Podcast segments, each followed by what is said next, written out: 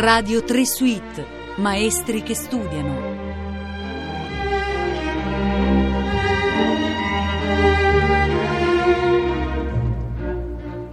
Buongiorno, sono Nicola Campogrande e in questa puntata vogliamo portarvi a scoprire come studia il quartetto di Cremona, in rappresentanza del quale abbiamo con noi al telefono da un aeroporto Cristiano Gualco. Buongiorno. Buongiorno. Qual è la percentuale di studio individuale rispetto allo studio collettivo per un quartetto?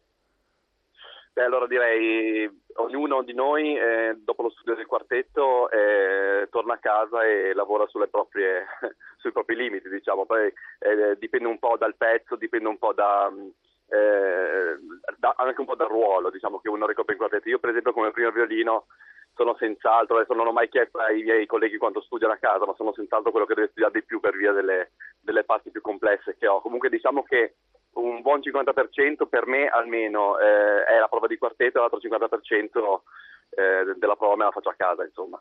E questo 50% che lei fa da solo, lo capisce da solo oppure ogni tanto capita che i suoi colleghi le dicano senti vai a studiare poi ci rivediamo domani?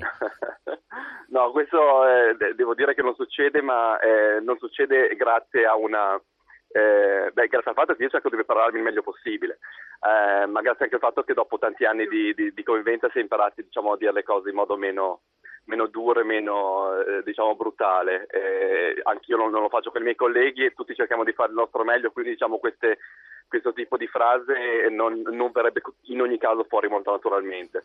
Però in modo diplomatico invece ve lo suggerite ogni tanto? Può capitare che magari una, una, cosa che mm, può non essere suonata bene per eh, parecchio tempo, eh, magari la si fa notare al, al diretto interessato. Ehm, eh, come ripeto, dopo tanti anni che si lavora insieme si ha un'idea piuttosto omogenea de, de, del, del, livello a cui si vuole arrivare, per cui è, è difficile diciamo, che una persona in particolare abbia bisogno di essere ripreso eh, dai colleghi. Certo. Eh, all'occorrenza eh, si, si, può anche fare, ma devo dire ormai che è tanto tempo che non ci succede più. Sente, forse il mio collega Gramaglia voleva eh, completare la risposta. Simone Gramaglia, la vostra viola, mi dica. Lei, lei, capisce da solo quando deve tornare a casa e studiare e prepararsi meglio? sì, sì, io, beh, io sono un violista, quindi diciamo che in assoluto forse la, la, quello che vale per me è che per la prova di quartetto è importante all'80%, anche 90%, e poi a, a casa diciamo un 10%, ma perché le parti sono oggettivamente più semplici dal punto di vista tecnico. E la prova di quartetto quante ore dura? No? Di, avete spiegato come dividete il tempo, ma quando lavorate tutti insieme? Lavorate tutti i giorni? Per te- quanto tempo?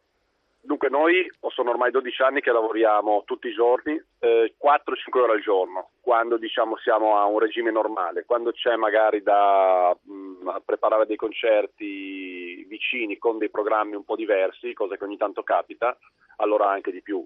Eh, diciamo che ultimi, negli ultimi due anni abbiamo cominciato a prenderci la domenica libera, però dal lunedì al sabato è un must lavorare 4-5 ore al giorno sempre. E come si dividono queste 4-5 ore? Le, le pause, ogni quanti minuti sono?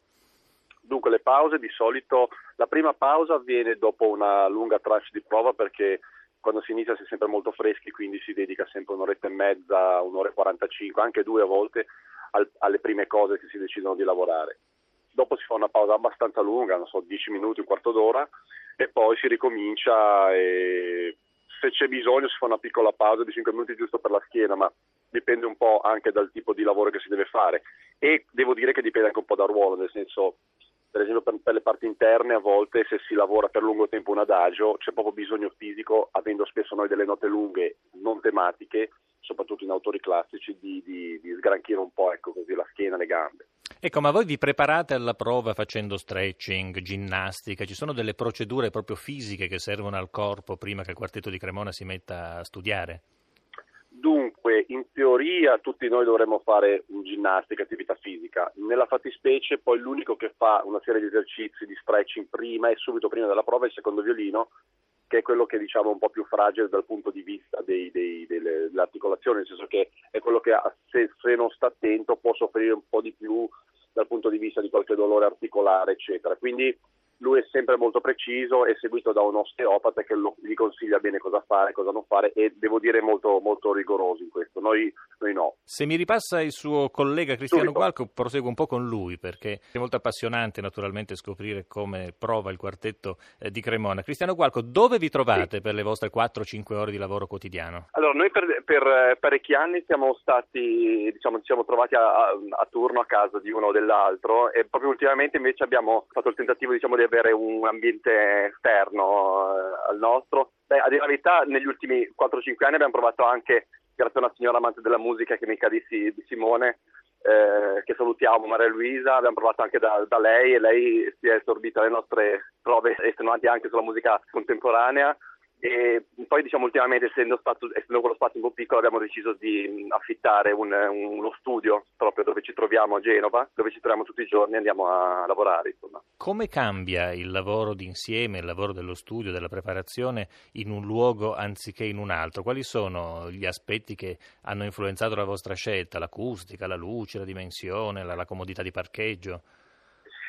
Beh, dunque i primi criteri che si scelgono sono senz'altro quelli del, del, dell'acustica e, e, forse ancora di più proprio il fatto di avere un ambiente che non è la casa eh, di, di, di, uno di, di, noi, proprio perché psicologicamente il fatto di avere un ambiente esterno dove si va diciamo, al quartetto dove non si hanno le proprie cose ma dove si pensa solo alla musica, diciamo che eh, aiuta a mettersi eh, in un ordine di idee diverso rispetto a quello di aspettare i propri colleghi a casa e poi suonare proprio a casa propria. Poi certo l'acustica è, è fondamentale, abbiamo dovuto trovare una, una sala che fosse abbastanza impietosa diciamo, per quanto riguarda il tipo di suono, eh, in modo che poi quando andiamo a suonare in una sala magari non con una bellissima acustica riusciamo comunque a, a gestire eh, il nostro tipo di, di, di, modo di suonare, mentre si trova sempre in una sala estremamente generosa eh, ci si trova spesso peggio poi in concerto. Senta, lei conosce forse la teoria dei rendimenti crescenti, una teoria che si applica in economia, che si applica in realtà in diversi campi e che si può riassumere un po'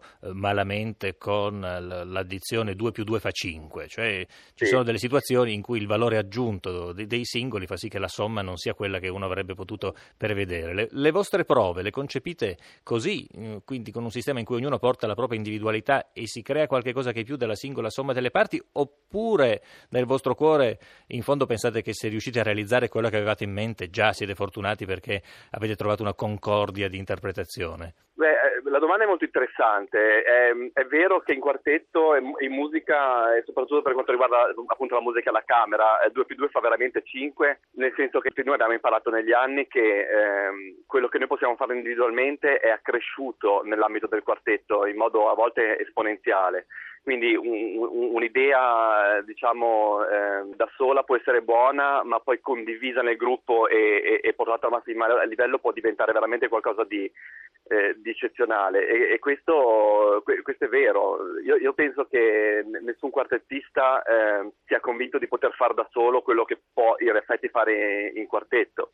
Io mi, mi, ricordo per esempio quando studiavo a Londra, sentivo a volte, eh, so, andando in giro per le strade, dei, quei, quei, quartetti che suonano per strada per eh, guadagnare due soldi, di quartetti di studenti che non provavano. Ma il suono del quartetto è, è così bello di per sé ehm, che anche un quartetto di, di, studenti che non studiano insieme, che non suonano insieme da anni, come per esempio invece facciamo noi, creano qualcosa di, di bello quando sono i quartetti di Haydn, di Mozart, c'è qualcosa diciamo di aggiunto che si crea pur magari non avendo una, una, grandissima preparazione. Poi invece quando si lavora insieme, si lavora insieme su un'idea comune che, che va avanti per anni, quindi cambia, si trasforma, alla fine io penso che si riesca a, a volte si riesce ad arrivare a, a, a cose che stupiscono persino noi esecutori, noi che sappiamo che cosa vogliamo. Eh già, eh già. Cristiano Qualco, io la ringrazio, se mi passa ancora un momento Simone Gramaglia, continuiamo a esplorare sì. per un istante. Simone Gramaglia, ma vi capita di arrivare al concerto e dirvi che avreste voluto avere più tempo per studiare? Eh sì, sì, è, successo, è successo perché soprattutto quando ci sono in passato ci siamo diciamo, organizzati non benissimo dal punto di vista della programmazione dei concerti per cui arrivavano proposte che noi accettavamo senza nemmeno pensarci troppo, di conseguenza ci trovavamo ad avere appunto so, una settimana con cinque concerti e cinque programmi diversi. E lì lo stress è sempre stato molto alto perché comunque, anche se si lavora tanto, se si lavora da anni, il, il quartetto e la preparazione di, una, di un brano richiede sempre un'attenzione particolare. Quindi dover arrivare con magari una prova in meno rispetto a quello che si sarebbe voluto fare non è bello. Non è bello. La ringrazio ancora per essere stato con noi al nostro podcast e la lascio imbarcare, non vorrei che perdesse il volo. Grazie ancora. grazie a voi e grazie a Radio 3 come sempre.